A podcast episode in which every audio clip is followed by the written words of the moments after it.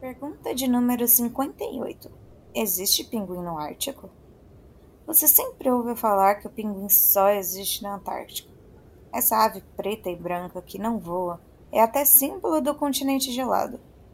Mas saiba que exploradores do Ártico sempre viam colônias de uma ave branco e preta, que não voava, mas que vivia grande parte do tempo nadando muito bem. Mergulhava a mais de 70 metros de profundidade e conseguia prender a respiração por 15 minutos. Essa ave era o arau gigante, ou alca gigante, de nome científico Pinguinus impenis. O arau gigante tinha 75 a 85 centímetros de altura e pesava cerca de 5 quilos. Seu bico era curvo, forte, negro e com ranhuras na superfície. Sua dieta era composta principalmente por peixes, geralmente os que mediam de 12 a 20 centímetros de comprimento e pesavam 40 a 50 gramas, mas ocasionalmente suas presas tinham até a metade do comprimento da ave. Durante o verão, a plumagem apresentava uma mancha branca sobre cada olho, que desaparecia no inverno e dava lugar a uma faixa branca entre os olhos. Suas pequenas asas, de apenas 15 centímetros de comprimento, não lhe permitiam voar eram encontradas no Atlântico Norte, ao longo das costas do Canadá, Nordeste dos Estados Unidos, Noruega, Groenlândia, Islândia, Ilhas Faroe, Irlanda, Grã-Bretanha, França e Península Ibérica. Hoje em dia, alguns fósseis mostram que o araú também habitava o sul da França, Itália e outras costas da bacia do Mediterrâneo.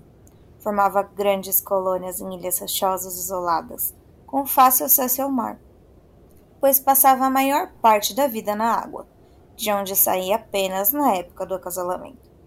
Quando começou a exploração do hemisfério sul e os exploradores viram colônias de aves, branco e preta, que também não andavam, mas nadavam muito bem, eles chamaram essas aves de pinguim por conta do pinguinos, a única espécie moderna desse gênero. Os pinguins que conhecemos hoje não são nem da mesma família que o aral. O nome dado só pela semelhança na aparência. Mas então, cadê o aral gigante? O aral gigante foi caçado pelo ser humano desde a pré-história.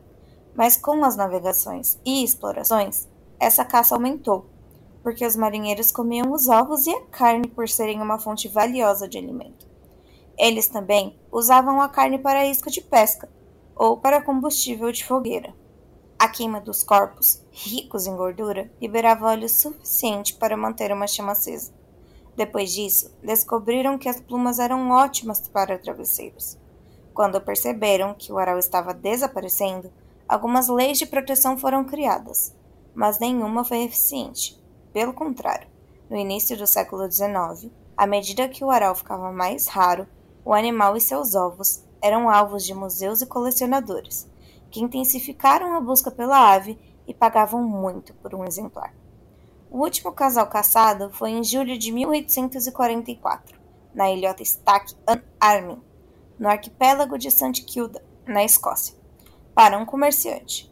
Três homens chegaram na ilha, pegaram os animais e os mantiveram amarrados por três dias. Depois, mataram o casal estrangulado e um deles ainda pisou no único ovo que estava sendo chocado.